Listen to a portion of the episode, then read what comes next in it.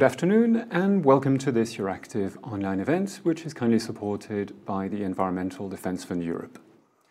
My name is Frédéric Simon. I'm the Energy and Environment Editor of Euractiv, and I will be your host for today's event, which is titled EU Methane Regulation How Can Policymakers Raise Ambition? Now, today's event uh, comes in the context of a surge in global gas prices um, across the world, and a simultaneous push by the European Commission to regulate emissions of climate warming methane in the atmosphere. So, where do we stand when it comes to regulating uh, methane emissions in Europe? How does that fit with action being taken at the international level? And what more can be done to raise the level of ambition? To discuss uh, this topic today, I have the pleasure of welcoming Malcolm McDowell, team leader on methane emissions at the European Commission's Energy Directorate.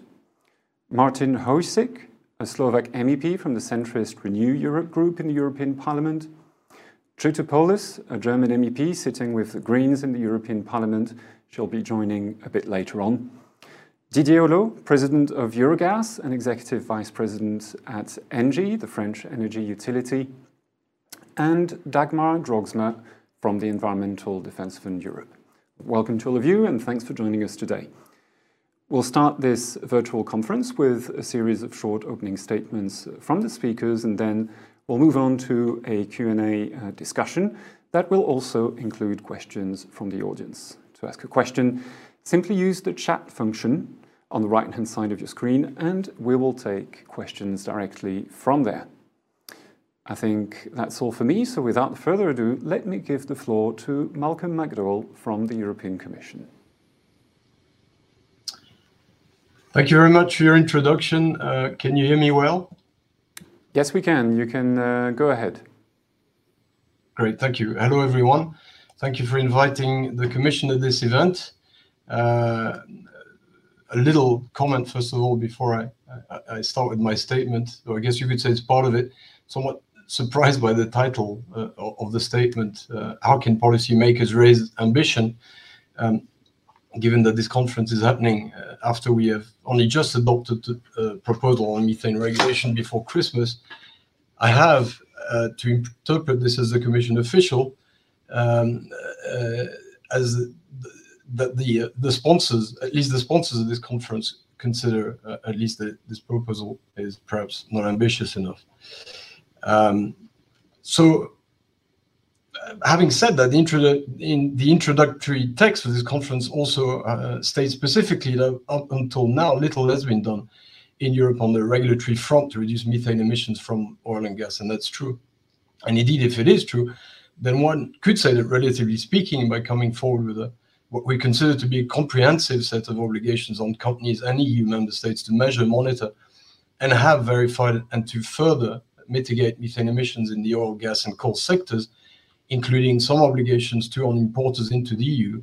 Uh, with this proposal, the Commission is seeking to significantly increase the ambition. Um, but um, uh, on top, well, and I want to say also on top of that, you won't be surprised to hear that what we that we think as the Commission that we have delivered uh, an ambitious proposal. And in, in, a few words, what is the uh, justification for thinking that? Well, first of all, this proposal contains obligations for companies to deliver actual source level measurements of methane emissions where possible, as well as site level uh, measurements within a certain uh, amount of time. Whereas currently reporting of energy sector methane emissions is mostly based on non-source specific generic estimations. These estimations are then the basis for the greenhouse gas national inventories reporting that is done uh, on methane emissions to the UNFCCC as part of our commitments to the Paris Agreement. So our proposal, no less, promises to improve on the quality of energy sector methane emissions data that is uh, delivered to UNFCCC. Furthermore, the approach for oil and gas is based on what is considered the best-in-class international standard of reference on oil and gas, MRV, uh, monitoring, uh, reporting, and verification of methane emissions, which is the Oil and Gas Methane Partnership, which is a multi-stakeholder standard that has been developed together by governments, representatives of society, as well as companies. This proposal furthermore contains an obligation to establish and make publicly available an inventory of all inactive wells and closed or abandoned mines, as well as monitor and measure methane emissions from those wells. Taking into account all these requirements, I think it wouldn't be unfair to say that if the legislators adopted this part of the proposal as such, it would amount, we think, to the most demanding regulation in terms of measurement, monitoring, reporting, and verification requirements of oil, gas, and coal methane emissions in the world. This proposal also contains strict obligations on leak detection and repair, would require EU and gas uh, operators to conduct leak detection and repair surveys of all relevant components under their operations every three months and to repair all leaks above a certain threshold immediately after detection or soon thereafter, with an obligation to continuously monitor discovered leaks of all sizes. Furthermore, this proposal contains a prohibition on venting except in the case of an emergency or malfunction, or where unavoidable and when flaring is unfeasible. It also bans routine flaring, adopting the widely supported World Bank definition on that, and only allows any type of flaring to occur if reinjection, utilization on site, or dispatch of the methane to market are not feasible options. In addition, it contains the uh, requirement to have complete combustion efficiency in flare stacks to avoid methane slip, an important source of methane emissions in the energy sector. There is also an obligation on member states and/or companies to develop and implement a mitigation plan to remediate, reclaim, and permanently plug inactive wells or coal mines. There again, for the requirements on mitigation as a whole, what we are proposing is we think no less than groundbreaking compared to existing methane regulations in the existing in the EU or, or elsewhere. With respect to the EU's energy imports, uh, there is an obligation on importers of fossil energy to the Union to provide member states with information on the methane emissions of their suppliers, as well as the type of measures in place in those countries related to measurement, reporting, and mitigation of methane emissions. We then propose to use this information, all the information we will gather through these other obligations in this proposal to establish two transparency tools that will show the performance and reduction efforts of countries and or energy companies from across, across the globe. A trans transparency database where the data reported by importers and EU operators will be made available to the public, showing the level of commitment of energy companies and energy producing countries across the globe to reduce their methane emissions, as well as the uh, methane emission, emissions that have been provided uh, uh, for all these different sources. And the, the second uh, um, tool which we'll be putting in place, the Commission will put in place a global monitoring tool to bring the spotlight on high methane emitting sources inside and outside the EU which would be harnessing the EU's world leadership in environmental monitoring via satellites and also based on the most innovative global satellite technologies. There is also the provision to review the imports related parts of the methane reg regulation by 2025 five, or earlier even if sufficient evidence is available, with a view to consider introducing more stringent measures applicable to import importers if deemed appropriate, and based on the necessary evidence with respect to measurement, reporting, and verification, as well as mitigation of energy sector methane emissions. And there, I am sure to say that we are putting forward, with regard to imports and transparency tools, what we are putting forward is a world first, which no other country in the world currently does. Um, and as uh, last few comments, uh, I would invite anyone who considers that uh, they disagree with this um, indeed to come forward with practical, realistic proposals to make uh, on how we could be more ambitious. We are more than open to hear them and would be hopeful then that such suggestions are taken on board by the co-legislators because our intention is definitely to come up in the end with a with a uh, um, an ambitious uh, regulation. But I want to make also one last point as regards the ambition level of this proposal, uh, and it is intended for those who are somehow taking for granted just how ambitious we are being with all parts of it. I think it's important to highlight that potentially some co-legislators will no doubt consider that some or even all parts of it are too ambitious and will seek to water it down. So, please, what I would say to anyone who is focusing on any one part as opposed to a, another, uh, not to take any part of it as uh, granted um, at the expense of concentrating all energy and lobbying efforts on changing those parts which you consider less ambitious.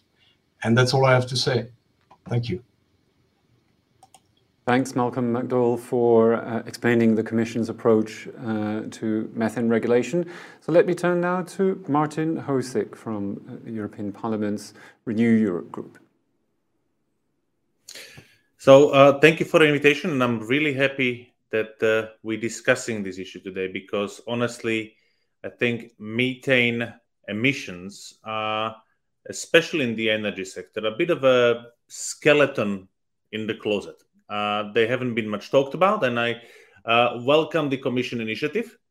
Uh, I think that it will be nice to see a broader legislation. Uh, it would be really nice to see a legislation which looks beyond just uh, the energy sector, but uh, it's a step forward, and we have to acknowledge that.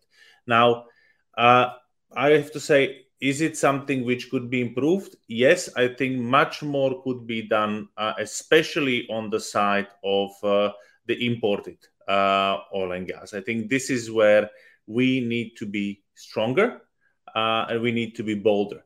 I'm very happy to see the uh, stronger monitoring. We have to look closer on the provisions on the in situ monitoring, besides the estimates. But uh, definitely, there is an improvement in the Commission proposal. Uh, the ban on routing, flaring, and venting is uh, definitely improvement, just like the uh, MRV.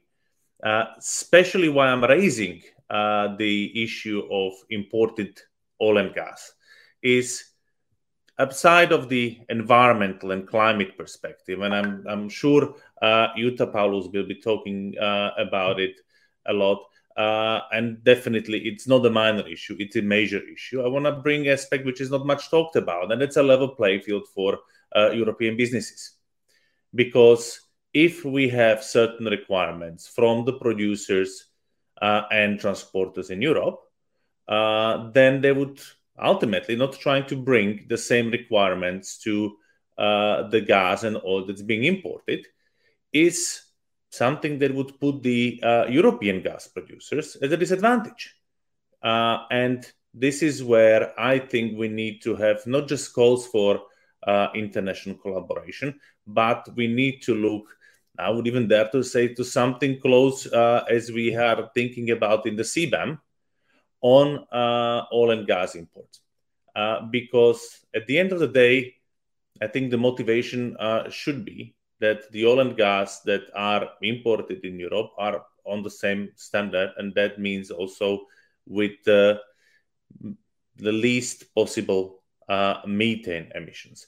So I'm looking forward to the discussions in the parliament. I, am really hoping that uh, what we will see coming from the parliament uh, will be a strong proposal how to improve the legislation, how to make it uh, more ambitious in terms of not just the protection of environment and climate, but also in terms of, as I said, the level play field for uh, European businesses and European producers, and uh, ultimately uh, have an openness also from the council, uh, where I have a bit of a concern uh, towards an outcome of a trialogue that would see Europe uh, not just leading the the way in gas in terms of the domestic uh, the, uh, in the methane in terms of the uh, the emissions within Europe, but really making sure that we are doing maximum possibly possible to lower the uh, kind of minimize the emissions we are responsible for as a European Union outside of Europe,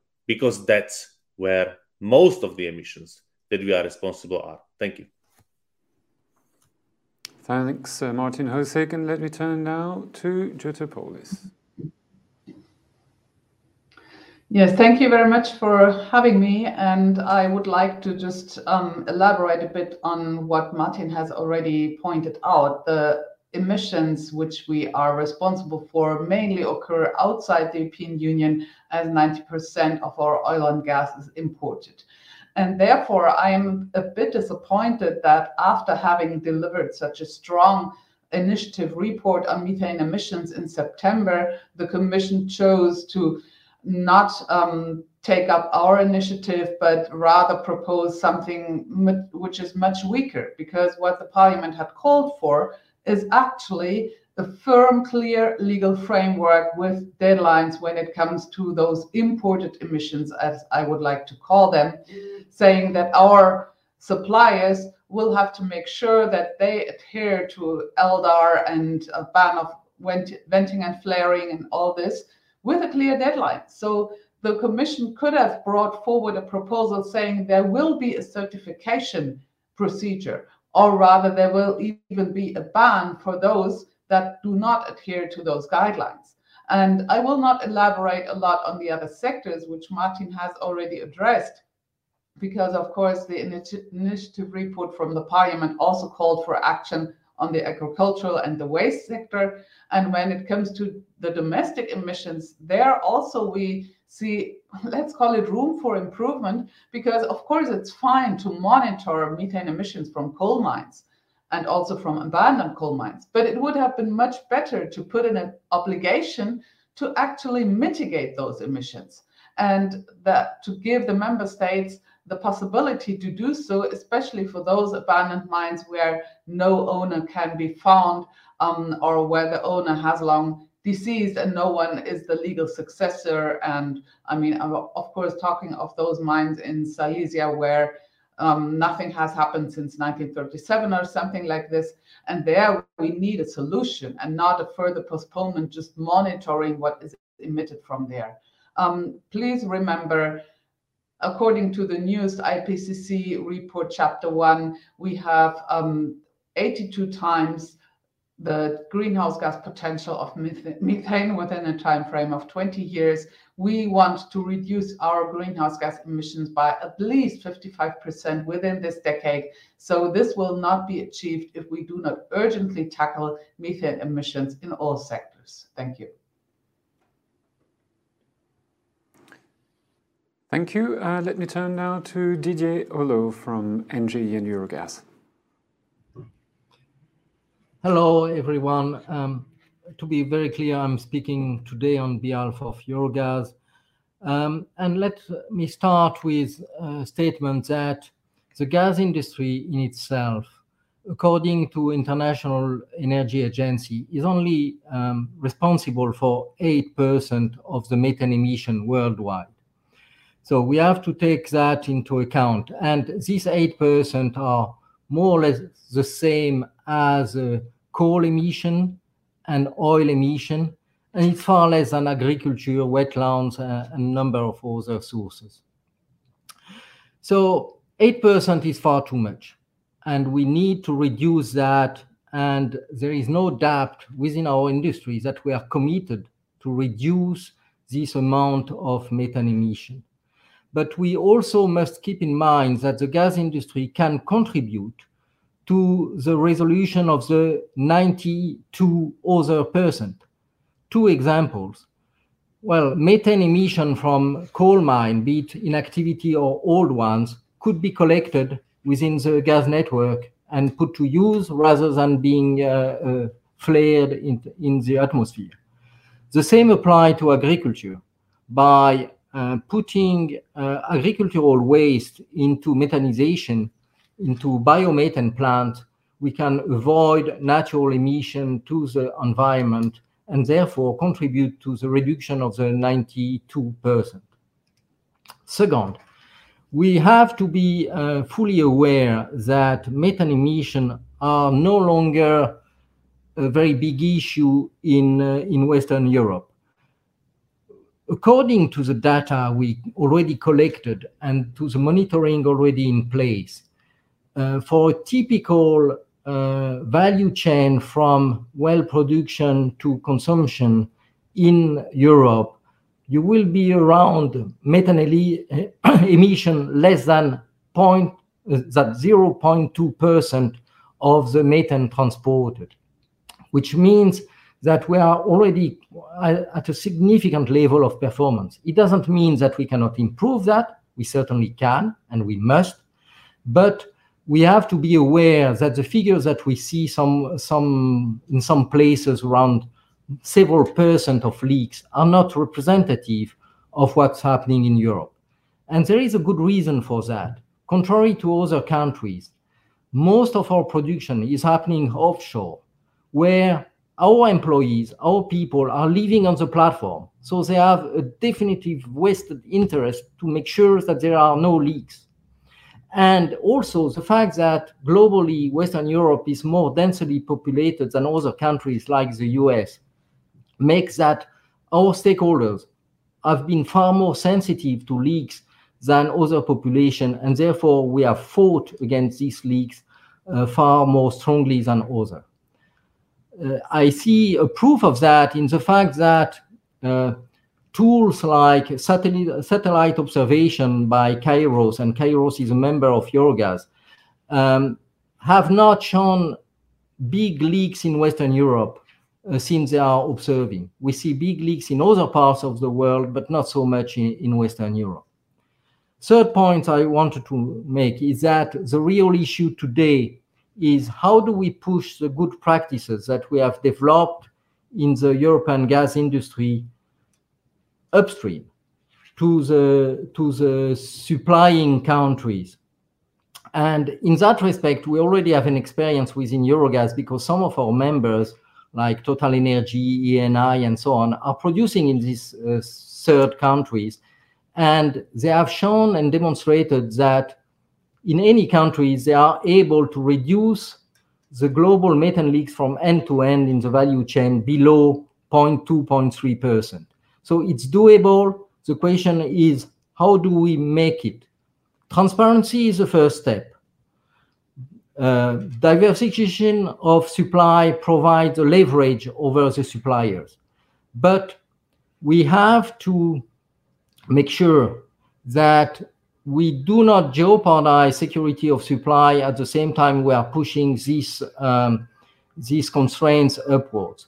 And that's a topic where the industry represented by Eurogas is uh, very happy to work together with the uh, um, legislature and policymaker in order to find the right way to push the, push the good practices upwards, upstream, towards the supplying country. And we think one thing important in that respect is to stick to the agreed technical framework, which is OGMP uh, 2.0 framework, so the oil and gas methane partnership, That's by adopting these rules, which are internationally uh, recognized, that we will be more efficient in uh, generalizing the good practices that we have in Western Europe in other parts of the world. Thank you for your attention. Thank you, Didier Uh, let me turn now to Dagmar Droogsma from the Environmental Defense Fund. Thank you, uh, Frederic. And um, well, I'm very happy to be here and to share my thoughts um, on the proposals. And I hope those thoughts will inspire co legislators. Uh, perhaps just as an introductory remark, um, for us, 2021 was a very important year for methane. So the science showed very clearly that if we cut methane emissions urgently, the Paris targets of staying below 1.5 degrees Celsius are still within our reach. And also, the global methane pledge launched by the EU and the US at COP26 provides the world with a vehicle to make that happen. So that's all good. Um, we were really pleased with the leadership role the EU showed last year, and we'd like the EU to keep on playing that role. And for me, the question therefore is Does this draft legislation underscore that role or actually undermine it? So I'd like to make two remarks about that. Um, first, we do think that the proposal moves into a positive direction where it relates to the rules that govern measurement, reporting, and verification, leak detection and repair, and ending routine venting and flaring. These rules are absolutely essential. Our scientists have gathered empirical data in many places in the world, and there was one pattern there that all governments, regulators, and companies completely underestimate the volume of methane emissions they emit. So, this is essential part of the legislation. We do see some opportunities there to improve that further. And for example, we think that a more frequent obligation for leak detection and repair is really, really important. And there's already precedent for that. So um, Colorado, for example, is more ambitious than the EU here. They have just adopted a new monthly inspection program, and we really encourage the EU to do that as well. Second, though, um, and that is where I'm seriously underwhelmed by the draft legislation, Mean, in a way, I would be repeating what previous speakers have already said. But as we do know that 90% of gas consumed within the EU is produced outside its borders, something has got to be done about that. And perhaps, you know, not everyone in the audience may know this, but most of the methane from these imports is released before the gas enters the EU. The draft legislation leaves those upstream methane emissions completely off the hook. And, you know, that doesn't really show leadership. So yes, importers have got to share some information about measurement, reporting, and what have you, but it's not a requirement or a condition for exporters even to provide that information. So we don't really know what that will achieve, therefore. So that aspect, therefore, we see as a lost opportunity for showing real leadership. A mixed picture, therefore, from our perspective we've got ideas also as to how that part of the legislation can seriously be improved. So we hope that we can touch upon that into the in the discussion now. Thank you. Okay, thank you, uh, Dagmar uh, Droogsma. So let me start now uh, the discussion with um, a question about uh, verification and uh, reporting uh, of methane emission, which um, is um, the centerpiece, in a way, of the Commission proposal that was presented in December. Um, so just to be sure, um, um, do you think those rules are strong enough uh, in your view? Do you see loopholes maybe there that need to be fixed? And uh, probably more importantly, do you believe those requirements, uh, in your view, should also apply to imports of natural gas. And uh, maybe Martin Hojsik, uh, you can uh, have the floor first uh, on this one. Well, in terms of the reporting, I think this there is always room for tweaking and improving. For example, on the on the transparency and proactive publishing, going down to the individual locations. Uh, and also, I want to point out that what is a bit concerning for me in terms of uh, what we saw uh, over the last year with the kind of documentation uh, released by the Clean Air Task Force, I am bit concerned if we actually have sufficient data and and in terms of monitoring emissions already also in Europe. So I'm a bit concerned on the about potential underreporting. So we need more in situ measurements and kind of a uh, potentially uh, real-time data to prevent to make sure that we don't actually have more methane emissions than we think that we have. Uh, so kind of catch the missing things uh, and have full compliance and I would say proactive compliance with the Aarhus Convention and access to information uh, to data on uh, the pollution of environment. And for me, it's a pollutant. second, indeed, the imports are a crucial, crucial, crucial thing. It's nice to hear from you guys about how we do a lot in Europe. Yes, but that's again where you know a European gas producer, which is uh, trying to do the best, is uh, having a disadvantage on its profitability as opposed to Gazprom, let's say, uh, which uh, having seen the satellite pictures of the leaks, uh, leaks in the you know, um, the, Yamal field, for example, uh, is something which is very concerning. And ultimately, the situation is not ideal, also uh, in the Perm Basin in the US, uh, nor in the Gulf. And it's really sad how, you know, uh, much methane is leaking. And this is this is for me the really the biggest issue that we need to address. Uh, there are lots of kind of details on transparency and being having high quality monitoring. But if we ignore the imports, then we leave loophole uh, larger than Brussels. Thanks, Martin Hojsik. Uh, Christopoulos, maybe your views on that same question about reporting, monitoring, and verification.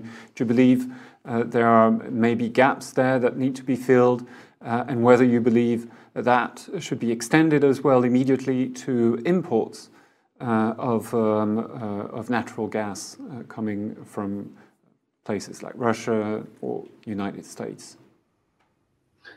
Well, I think the, the monitoring, reporting, verification issue is something which could be um, extended to imports fairly quickly. It's much more difficult when it comes to LDAR and um, the ban on, on venting and flaring, where I think we must provide a little bit of more time. Um, we already have the the common framework, so to speak, on how to monitor, report, and verify those emissions. So basically, it, nothing hinders us in applying it as quickly as possible, especially since we have been inactive on this issue for more than 20 years now. I mean, the first methane strategy from the Commission dates back to the 1990s. So it's quite um, unbelievable how long we have ignored this issue. Um, I think what's also important to note while of course it is true that the satellite images um, which are monitoring methane emissions worldwide do not see a lot of large emitters in Europe. Um, it is this is unfortunately not true for the smaller emitters because I mean it is not only ETF but also Deutsche Umwelthilfe which have made their own measurements finding out that there is a lot more gas leaking than originally thought. And therefore, I think this, these obligations should be deployed as quickly as possible. And as Martin has already pointed out, leaving the imported emissions off the hook just misses 90% of the emissions. And also, I think that um, by putting these obligations towards the industry now, that's the only way to actually um, keep a role for gas because if you look at this 20-year time frame for the greenhouse gas potential and you do the math, then you end up with a mere 10% advantage of gas concerning greenhouse gas um, emissions compared with coal. Because as soon as you're at 3, 4, 5% of leakage, that um, greenhouse gas advantage of gas is already gone. So therefore, what may happen is that for example, Eastern European countries, which are heavily relying on coal today, would be saying, well, why should we switch to gas in the first place if it doesn't have an advantage? Let's keep our coal power plants running. And in the meanwhile, we um, try to ramp up our renewables and switch to batteries at once. This is nothing that the gas industry should try to aim for. So therefore, it should be in the industry's own interest that to make sure that those emissions are tackled as soon as possible. And also, I believe that the monitoring issue should be very firmly rooted in the legislation and also an external process to find out whether this monitoring is really finding everything, um, not only verifying records, but actually doing measurements on a um, on a on a base of of Sorry, my, my English is just leaving me.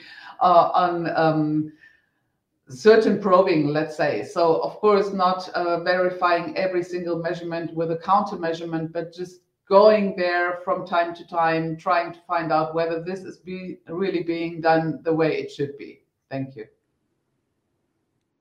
Yes, I guess what you meant was something like auditing uh, or inspections uh, to make sure that the, uh, uh the data reported is, is actually uh, accurate.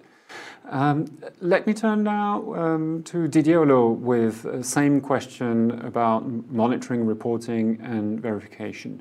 Do you believe uh, there are gaps maybe that need to be filled in the Commission proposal? Do you believe that should be extended to all natural gas imports? Uh, as well, with a view to regulating them uh, soon? Well, um, first, let me um, react to what was just said about coal versus gas. Uh, saying that any leaks in the gas industry can change the order of merit between gas and coal is just wrong because you have exactly the same methane emission from the coal industry as you have from the gas industry today.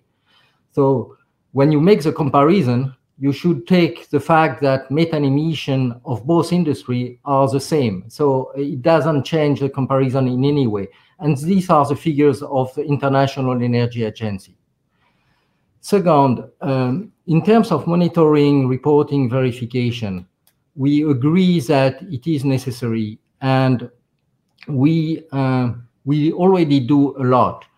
What worries us in the Commission proposal is that some of the measures they propose are just um, far too inefficient in terms of how many greenhouse gas emission you will avoid with this measure when more efficient things could be done elsewhere uh, with more significant uh, impact. Let me just take an example. Um, polyethylene pipes leaks are very uh, limited and uh, and quite rare. Uh, particularly, most of them are linked to um, neighboring works being done underground, so we know where the dangerous areas are. So monitoring every single meter of polyethylene pipe every three months is just a waste of time and money compared to the number and volume of leaks you will avoid. So we would like the Commission to come with a more accurate assessment of how much is expected to um, to be uh, earned in terms of methane leak avoidance uh, and how much it costs and how much uh, money, time, and so on it will take compared to other measures which may be more efficient. So that's something which we think is, is lacking in the, in the current proposal. Um, and uh, I don't know if the comparison with Colorado is uh, relevant because obviously the number of leak detection depends on the kind of material and the age of your network. We know that in Europe we old we have some old um, networks, and this one need to be monitored more frequently than the very recent polyethylene ones. So maybe in Colorado the, the, the pipes are quite old, and you need to measure them more frequently. What we say is that the frequency of monitoring needs to be uh, fit for purpose and adequate to the uh, current state of the, of the network. Uh, coming back to the issue of how much leaks there are indeed, I will uh, strongly oppose any estimate that there are several percent of uh, leakage in, uh, in Western European networks uh, our members do a lot of measurement. I remember doing measurement on platforms offshore. We do measurement on our networks. And each and every time we find figures which are consistent with the 0.2% that I was quoting uh, in my introductory speech. So um, I, I think we really have to take into account the fact that not all the gas industry is the same, and that the situation of the US, which is uh, quite bad in certain parts, should not be taken as an example of what's happening in other parts of the world. Um, another important point is that it's very operator dependent, more than country dependent if you take uh, the same country, you will find fields operated by big companies which are very much aware of the issue and which have very high level of performance, very low level of leaks. And you will see other fields operated by companies who have no reputation whatsoever to protect and who are doing a very poor job in terms of leaks. So this is also an important point uh, to, to take into account. You cannot discuss one country as if it were uh, representative of some practices. You will have good and bad operators in the same country. Now, how do we push upstream the good practices of Western Europe? That's a tricky issue because uh, it's not the habit of uh, Europe to uh, impose internationally uh, its own regulation on other countries. So once again, we need to find a way to push them without uh, jeopardizing our gas supply because it's still necessary for the years to come. Okay, thanks Didier And so let me now turn to Dagmar Droogsma uh, for your views on monitoring, reporting and verification, and then we'll turn back to Malcolm McDowell maybe for uh, some reactions to what has been said. Uh, Dagmar Droogsma, so on monitoring, reporting and verification, uh, briefly, do you believe there are gaps there that need to be filled? And do you believe that should be extended immediately uh, to uh, imports um, of natural gas? Well, I don't think you will surprise to hear me say that I do think that has got to be extended immediately to imports. Um, and I think other speakers already very eloquently have explained why. So I won't dwell on that for too long, but it is absolutely essential. Um, I do think that in the MRV part, there are some aspects indeed that could be slightly improved. And so um, I think we need to look at that uh, really quite carefully. But for example, on, on, the top of my head, there's provision that um, asks for monitoring of, of submit, submitting of level five emission data only after three years. So for those of you who don't know, that is the gold standard of um, measurement. But if that only happens after three years after the legislation is into force, we only know after some years where the gold standard is actually meet, met. And I don't really see why we would need to wait so long, particularly because those standards come from the OGMP 2.0. So most companies are already familiar with it. I think also in other technical parts of the legislation, things could be improved. I mean, I refer to LDAR. I hear uh, what the previous speaker said. But what is interesting about the Colorado example is that the monthly inspection is for new wells. Yeah, it's not for old data. It is introduced for new well sites. And interestingly, for the older sites that they have, they've got a system where there's flexibility. And those sites that have got the highest amount of emissions have got to be expected monthly.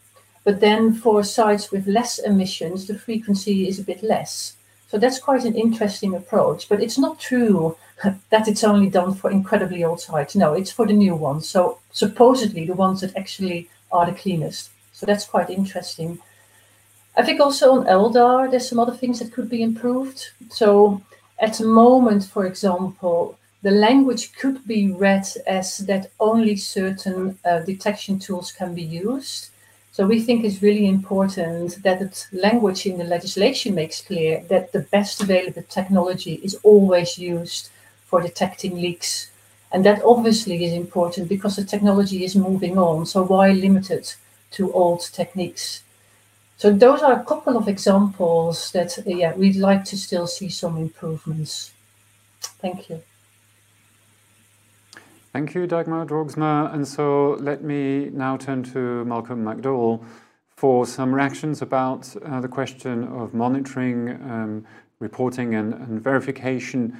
Um, it seems um, among the panelists there is strong demand to see uh, those kinds of rules extended immediately uh, to imports of natural gas. What was the Commission's assessment when you looked at this possibility? I guess this is something that you must have looked uh, into uh, before presenting the regulation last year. What was the conclusion of that uh, assessment? would that be something um, that would be sound to do both legally and politically?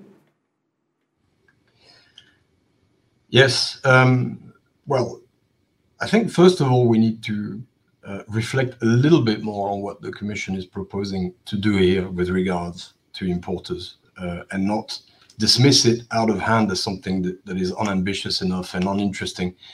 If we do that uh, in the context of uh, discussions um, in the second stage of the of the process, we could end up with less, I think, um, because um, what we consider we've delivered with the proposal that we have um, uh, is uh, the result of what we think is the most feasible to do now, it's not as ambitious, perhaps, as the most ambitious of, dif of, of uh, different types of measures, uh, such as uh, we heard from some of the stakeholders that went as far uh, uh, um, as to ask us to even condition access of uh, gas and oil to Europe on complying with the regulations that we are seeking to impose on EU companies. Can you imagine that in this particular current context?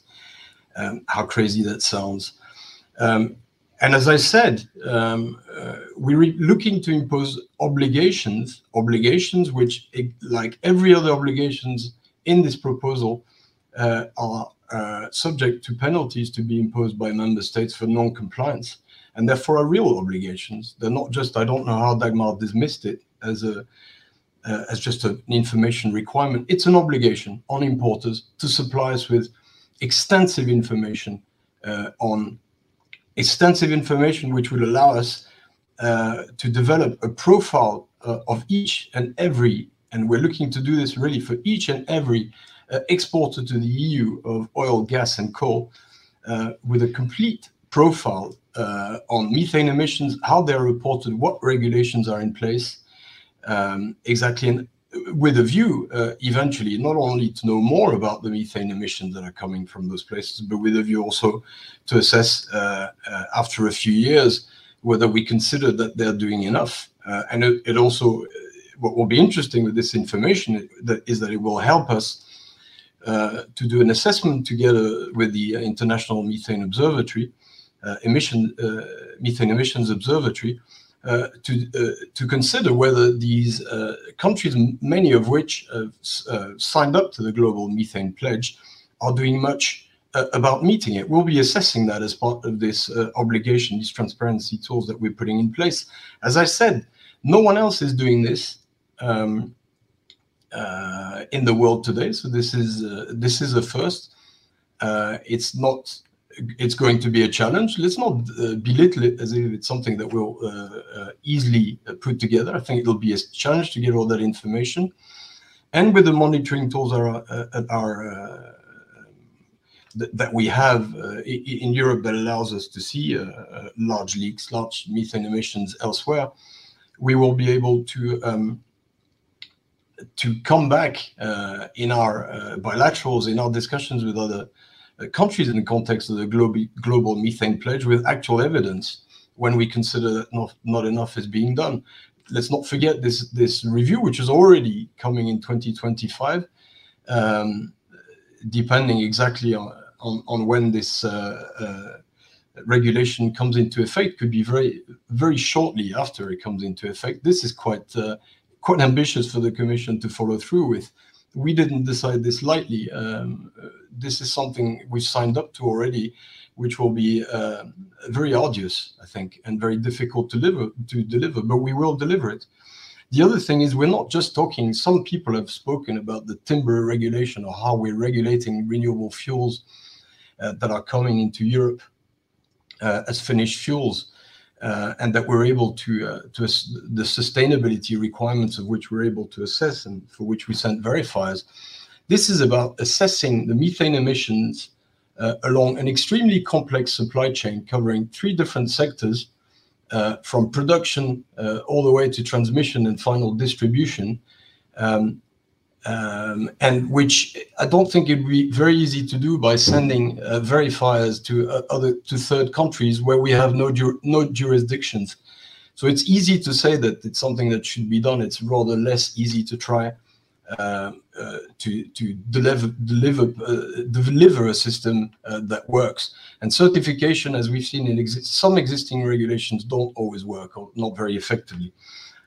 and I'm surprised that the Greens are so intent on pushing for certification in this field when they've been so criti so um, critical of the kind of certification that we've put in place for renewable fuels.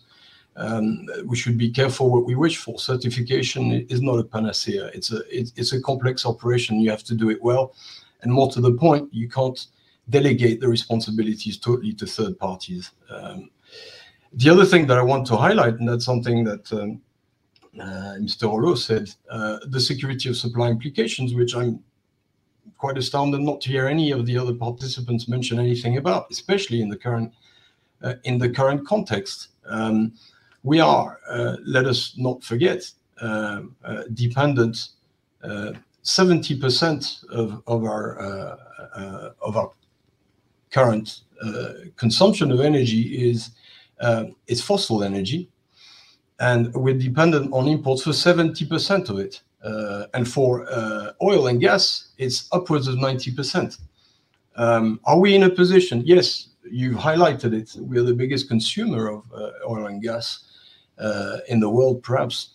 But are we really in a position um, to be uh, extremely prescriptive in terms of uh, how exactly methane emissions should be monitored.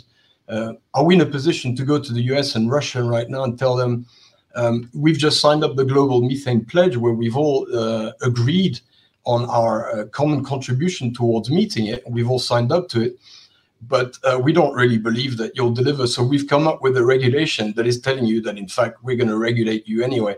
Um, how, how would we look? Um, I think I think we should consider all these uh, difficulties and, and, and come up with something at the end of the day that makes sense. Uh, and I haven't heard so far a proposal with regards to how we could, re could regulate imports of oil, gas, and coal. Um, that makes a great deal of sense. I think diplomacy is extremely important. Um, shining a light on those emission sources that we are seeing everywhere with our own technology, so no one will be able to prevent us from using it, is an excellent first step to make it extremely difficult in the end, in a few years, for anyone to hide behind them with methane emissions. We'll be able to point at them and say, look, we know we know all about the, uh, your your methane emission problem, which you're not tackling, um, and uh, and you have to do more than to, just to sign up to uh, international agreements. You have to show us that you're making efforts.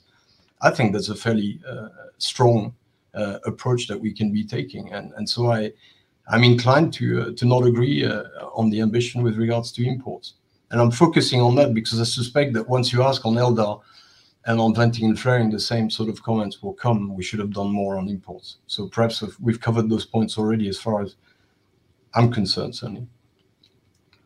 Thanks, Malcolm McDowell, and, and thanks for raising the point about the, uh, the current context in which we are with the current surge in prices on the gas market. So maybe let me uh, turn to Martin Hojsik now with a question related to this. Um, I mean, given the current situation on, on gas markets globally, is it a good idea to start um, uh, imposing regulations um, inside Europe on, on, on, methane, but also potentially, like you were suggesting, on, on exporters of natural gas at a time when we're in such a, a fragile uh, situation here in Europe? Martin Hojsik, what's your view on that? Well, uh, for me, it's perfect time because the windfall profits that the companies have are clearly not just enabling them to do things, but also are uh, ultimately uh, showcasing there is way more money leaking out of the pipes.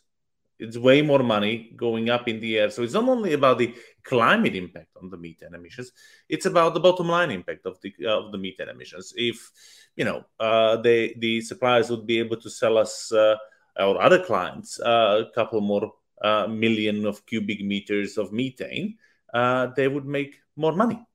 So for me, yes, when the price is high, then you ultimately want to look at how to make sure that you use every bit of the product. So this is purely financial question, which I think yes, it's to our advantage. And uh, second, uh, I don't agree on the kind of concern that there are no uh, feasible solutions and how we can now, in the fragile state when we're looking where we can get the uh, fossil gas, be asking someone to you know not pollute while they're doing it. Well, First of all, it shows me, and that's beyond the scope of uh, the methane regulation, it shows me how uh, hypocritical it is to talk about fossil gas as the key transition solution. No, it's the kind of last, likely the last fossil fuel that we're going to switch off, but it's something that should be the last resort when we don't have uh, energy efficiency and renewables providing sufficient solution today. Hence, bit of a side issue the taxonomy link. Now, second, what I think is important here to look at is okay, can we, instead of imposing things on the importers or kind of trying to make sure that uh, the Putin's regime is following uh, European legislation, that's not going to happen, say we create a level playing field. We create a level playing field where we, by using the independent estimates of our own satellites, which we accept are not you know detailed as on site, but still provide us with quite some picture. Uh, put a carbon border adjustment on methane uh, in the imported fossil fuels, and use this revenue to lessen our dependency on future fossil fuels. Very simple solution: less imports, more energy dependence for Europe, and actually a market mechanism that creates a level playing field for European operators. What is stopping us from that? Okay, thanks, Martin Hojsik, for this um, uh, interesting suggestion. Uh, let me turn to Jutta Paulus now, uh, maybe for a, uh, a, reaction about the current situation on the gas markets globally. And clearly, Europe is in a very difficult position right now. Is it the right moment to impose um, uh, tougher rules on, on methane, both in Europe and potentially uh, beyond? Or do you believe, like Martin Hojsik, that on the contrary, it's the perfect time? Well, actually, I, I really liked, uh, Martin, I really liked your statement saying this is hypocritical. Because if we would always say, well, but we depend on this country or that country regarding this or that commodity. So we just throw overboard all our values, all our legislation, all that we are actually standing for as European Union. Then we could as well um, give back our Nobel Peace Prize and all the other stuff we have uh, received, and um, forget about human rights declaration and um, how about uh, Uyghurs being forced to slave labor? Never mind about that. So I think this is this is the the again a decisive issue. You cannot go forward saying as long as we um, as our opponents, so to speak, or as our a different political system, let's call it that, has something in its hands, we must not stand up and impose anything on them which they might find um, they might find inconvenient because we must not anger them. That's a sort of I would not go so far to call it appeasement policy, but it, it goes in this direction.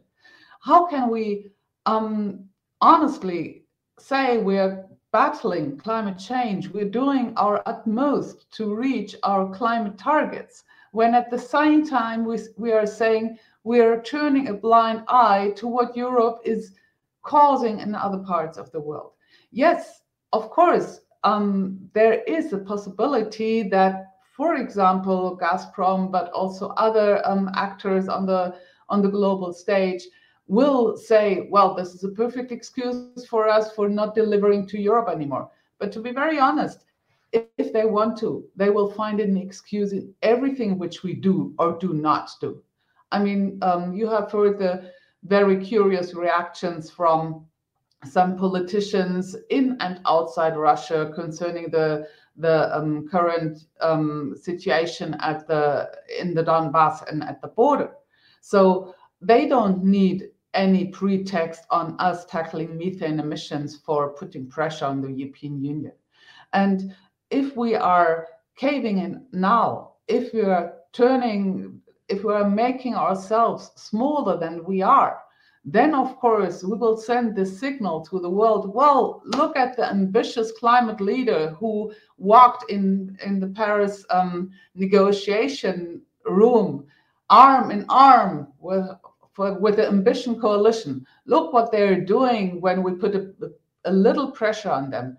If we want to remain trustworthy, if we want to really um, stick to our climate targets, then we cannot say, oh, there's a difficulty. We should leave this now. We have, I believe, sufficient possibilities which could be deployed pretty quickly at least when it comes to energy efficiency, I have seen so many examples where energy is just wasted that we should not um, try to try to please um, our our trade partners by um, backing from our environmental targets. Thanks. Thanks. Uh, let me uh, put the question now to Didier uh, Holleaux from Eurogas. Uh, so with a view to the current situation on gas markets uh, globally, um, I mean, obviously there is a huge concern, uh, specifically in Europe. Does that change, in your view, the way the European Union should approach regulation on methane emissions? Well, um, let me consider several things. First, I think it's difficult that we criticize the US for extraterritorial legislation and that now we are just considering doing exactly the same. So deciding what legislation should apply to other countries is always quite a, a tough issue. So I, I suggest to be prudent. Second, there is a relatively easy way to both decrease our dependency on imports and reduce methane emission, which is developing biogas far more rapidly than we currently do. You know, the assessment of the biogas potential by European Biogas Association is huge. So it will not bring us to self-sufficiency, but it will significantly reduce the imports. And therefore, it will give us some leverage on uh, the different importers because then we may have more choice and more leverage to say, well, um, we cannot get rid of all our imports, but we certainly can choose to to protect more this one than that one when at the same time we increase our own production. And by increasing our own production, we reduce the methane emission from agriculture. And uh, that's a very, very significant uh, contribution to the global reduction of methane emission. So I think that's something which we should um, certainly take more into account in our fight against methane emission. And I take this opportunity to say that to the ones who pretend that methanization, so production of biomethane is emitting a lot of methane, that it's simply not true. We have measured emission extensively on some of the uh, recent um, uh, biogas production plants that we have in, in France, and we have found a level of leaks which were below the measurement capacity. So uh, a well-operated biomethane plant is not emitting any methane, but it's reducing a lot of spontaneous emission from manure, from different products that we put into the methanization. So that's a very efficient way to reduce um, methane emission, but also to improve our security of supply and give us some leverage in the negotiation with uh, upstream players.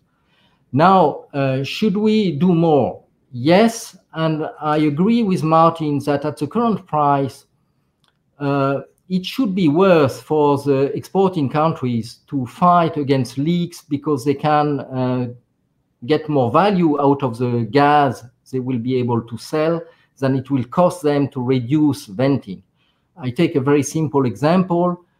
In uh, Europe, for the past uh, five to 10 years, depending on operators, when we have to empty a high pressure pipe to do a repair, we are sucking the gas out of this pipe, piece of pipe, compressing it into the nearest uh, pipe, so as to avoid venting or flaring this gas from the, the piece of pipe that we need to repair.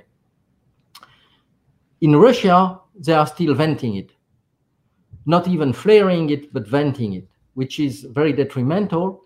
And we are sure that at the current price, it's worth bringing a mobile compressor and uh, saving this gas and avoiding to, to vent it. So we may help them, convince them that it's their own well understood interest to adopt such good practices. And I agree that the current prices make it worse for them to do it. So it's the right time to do this kind of movement. Can it be done through legislation or through more soft power? I think uh, today soft power is more is probably more efficient for this kind of good practices. But um, once again, at the end of the day, the issue is I heard about imposing our legislation on foreign countries, but if they don't do anything and just wait to see if we will shut down the, the valve, will we shut it down in the middle of winter? No, we don't. So not enforceable uh, obligation are not good for our credibility. Thanks, Didier uh, let me turn to Dagmar Droogsma uh, now about the current situation on, on gas markets. Uh, do you believe this is a reason to um, change or adapt uh, the EU's approach to methane uh, regulation? Do you think this is something that risks pushing up prices even further? Or do you agree with some of the other speakers that it can also contribute to actually lowering uh, prices while also lowering emissions?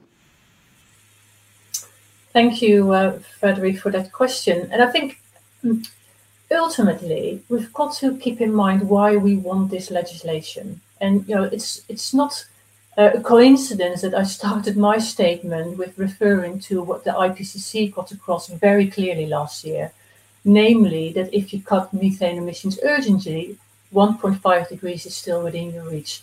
So that is basically the price that we can get by enforcing this legislation. So, you know, I fully, fully accept the issues that at the moment are playing in terms of gas prices and what have you. And I also really understand the impact that has on lots of people in society in Europe. But it's short term over longer term. And I think, therefore, that's already a very conclusive reason that you can't simply then forget about cutting methane emissions and just let the future disappear into oblivion.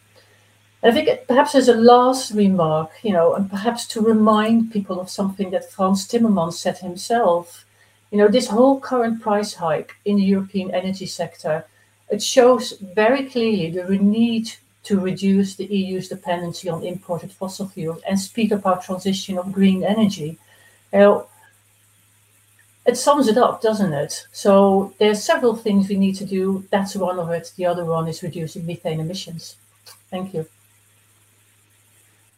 Thank you very much. I uh, understand Georgopoulos needs to leave uh, soon. Uh, maybe a final remark?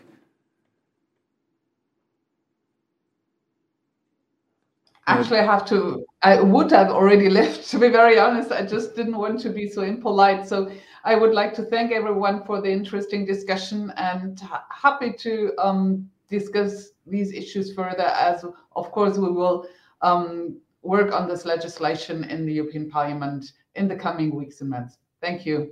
Bye bye. Can I maybe can I maybe just put a question while you're still there, and because Martin Hojsík might also want to chip in, uh, there is still an open question in European Parliament as to who will be the rapporteur for the methane regulation. Can you tell us very briefly where we are at now with uh, these discussions? Have the political groups come to an agreement on that? Um, the leadership will be in the ENVI committee because it's an environmental issue, and ITRE will deliver an opinion, the Industry Research Energy Committee. And yesterday, ENVI coordinators um, had the bidding process, so we will have a rapporteur from ID on this file. Okay, thank you very much. For we have no name yet. Okay. Thank you. Thank you very much. Have a good day. Uh, Martin Hojsík, maybe um, a, a, quick word about this question of who's going to get uh, the, um, um, uh, the leadership on, on, the, uh, on this file in the European Parliament. So it's going to be with the ID group. Um, can you tell us uh, maybe how you see you know, those uh, negotiations now shaping up within the Assembly? Well, I have to say I'm a bit concerned about the fact that it's got ID, but they indeed uh, gave most of the points in the bidding process for the file. Uh, we'll have to see how the negotiations will look like because for number of groups, including my one, there is a cordon sanitaire uh, for ID because of the undemocratic uh, policies and and uh, statements. So this is something that will have to be seen, but definitely to start with, uh, there will be work on on the amendments uh, and discussions within the individual uh, political groups. Uh, I guess uh, those of us who are uh, been, who have been following uh, the topic will be also informally talking across the groups. I expect that we might have an informal changes between the shadows of the, who've been following meetings since the own initiative report. So let's see. Uh, I'm expecting to to hear who will be uh, having uh, the file from the ID group and what will be the approximate talent as as the closest next steps uh, because it's going to be important. But also, I'm looking forward to discuss more discussions with uh, different stakeholders. Uh, definitely, for example, hearing about biogas if we keep sufficient not only the methane leaks uh, covered but also uh, accidents. Then uh, I have to say I see quite a bit of a potential there within, for example, the utilization of the organic waste also, for example, from municipalities as a potential source of a of a biomethane. There are definitely lots of interesting discussions. Also, I'm hoping for more Uh, in-depth discussions uh, with the Commission because my preference is to not just hear the different stakeholders out, but also to kind of have a critical exchange with the Commission uh, on how they see different parts of the proposal before coming up with my own amendments. But they will come. Thanks, Martin Hojsík. Um, and now um, there's a question from the audience, which is currently top Um, in the uh, um, uh, here on our uh, platform.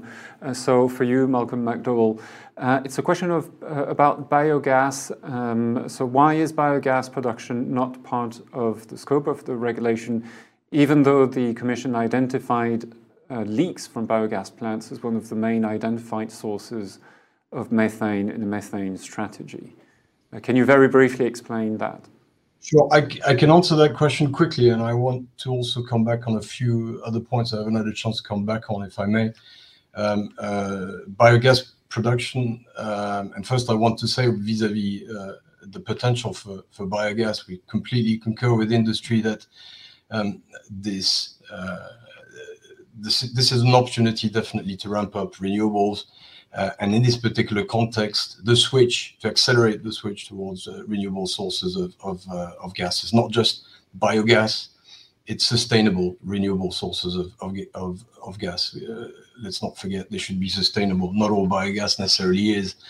Though I would ask a question about how quickly we can ramp up biogas production.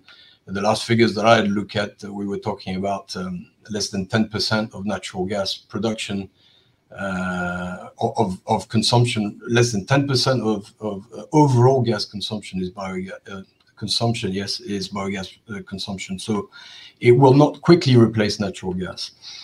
Why didn't we? We did cover biogas, biomethane in this proposal. From the point of injection onwards, it's covered. If the leak from a pipeline Um, is a methane leak, uh, irrespective of its of its origin, of course, it has to be controlled and repaired. So it's covered from the point of injection. From the point of production to the point of injection, the Renewable Energy Directive already covers that and already has incentives to uh, reduce the greenhouse gas emissions, um, and specifically the methane emissions in biogas production. But we're actually reinforcing that, and the JRC is currently doing some work for us to use the delegated powers available to the Commission to provide stronger incentives, such as also uh, uh, um, a uh, methane calculation methodology to deliver actual values with regards to methane emissions in biogas plants. And this will reinforce the incentives already in the RED, but the RED covers the production aspect of biogas. And I want to come back on some of the other points. We're talking about increasing prices further and um, whether or not uh, this proposal could have an impact on prices and considering in the in the current context. Let me be clear. When I spoke about the current context, I was talking about the security of supply aspect situation. Um, I'm not talking about uh, the possible impact it could have on prices. I think we we got length in the impact assessment to highlight how cost-effective a lot of the measures are.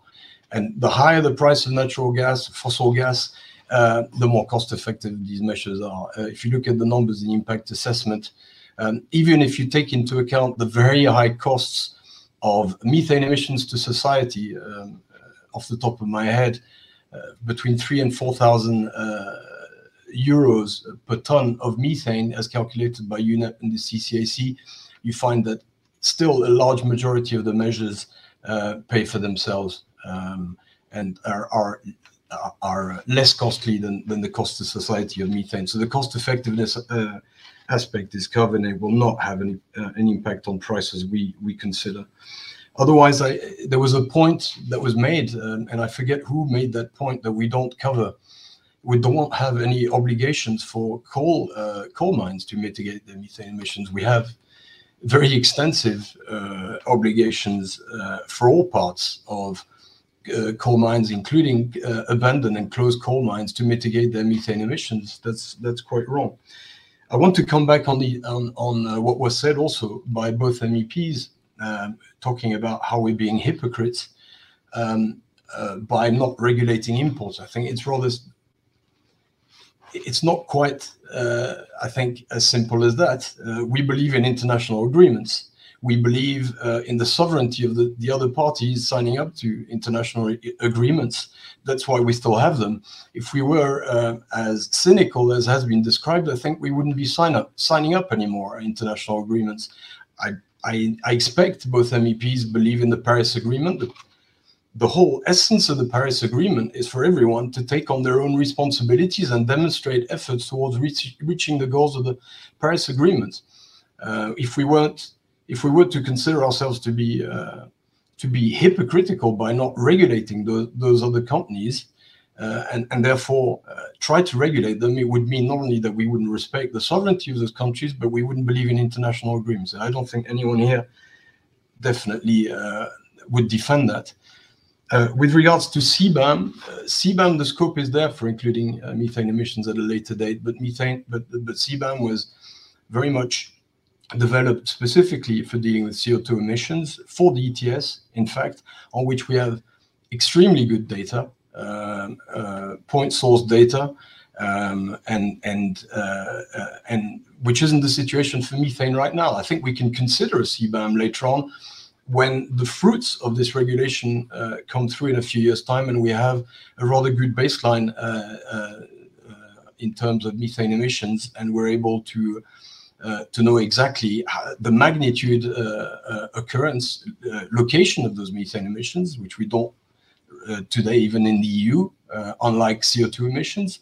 And then we'll be able to, um, and, and not just in the EU, but in other parts of the world, of course. And then I think we maybe could consider uh, at a later date uh, uh, extending the CBAM to to methane. Um, and I think I've covered all points. Yes, thanks. Thanks, Malcolm. We've reached uh, the end of this conference, but before we close, I would like to ask each one of you to summarize very briefly in two sentences what you would like our audience to take home with them. And so let me start with you, Malcolm.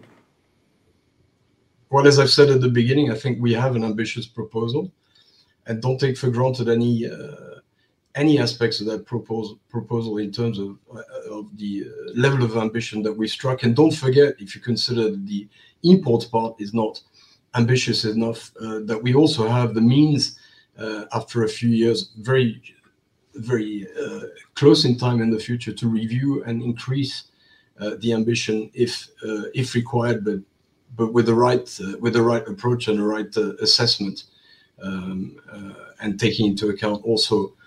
the fact that we still believe in international agreements and still believe that we can actually achieve a lot in terms of methane em emission reductions in our, with our partner countries in the next few years via, uh, via the international agreements that we have signed up, notably the, the Global Methane Pledge. Thanks. Martin Hojsík, uh, your own uh, main message very quickly.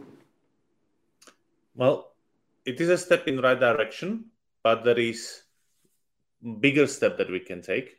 Uh, the uh, opportunity shall not be missed. And I think this is indeed an opportunity.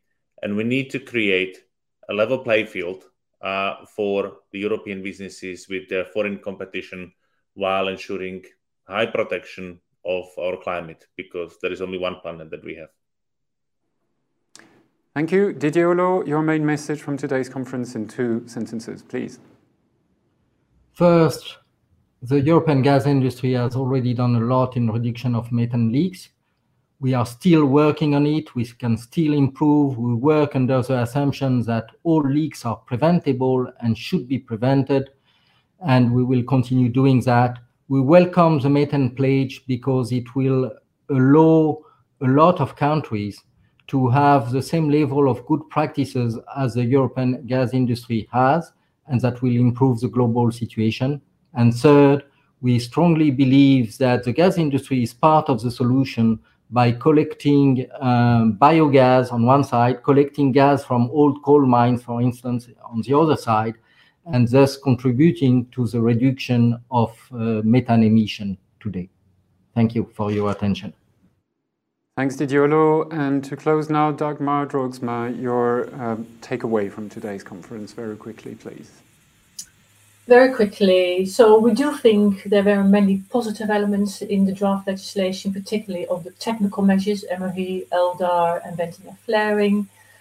We are underwhelmed by the parts on imports, but also, you know, we'd love to work with the Commission, with the Parliament and Council and business as well, actually, because you know you cannot really help us improve that part of the legislation and try and find solutions that are credible and really help us to reduce the emissions that need to be reduced.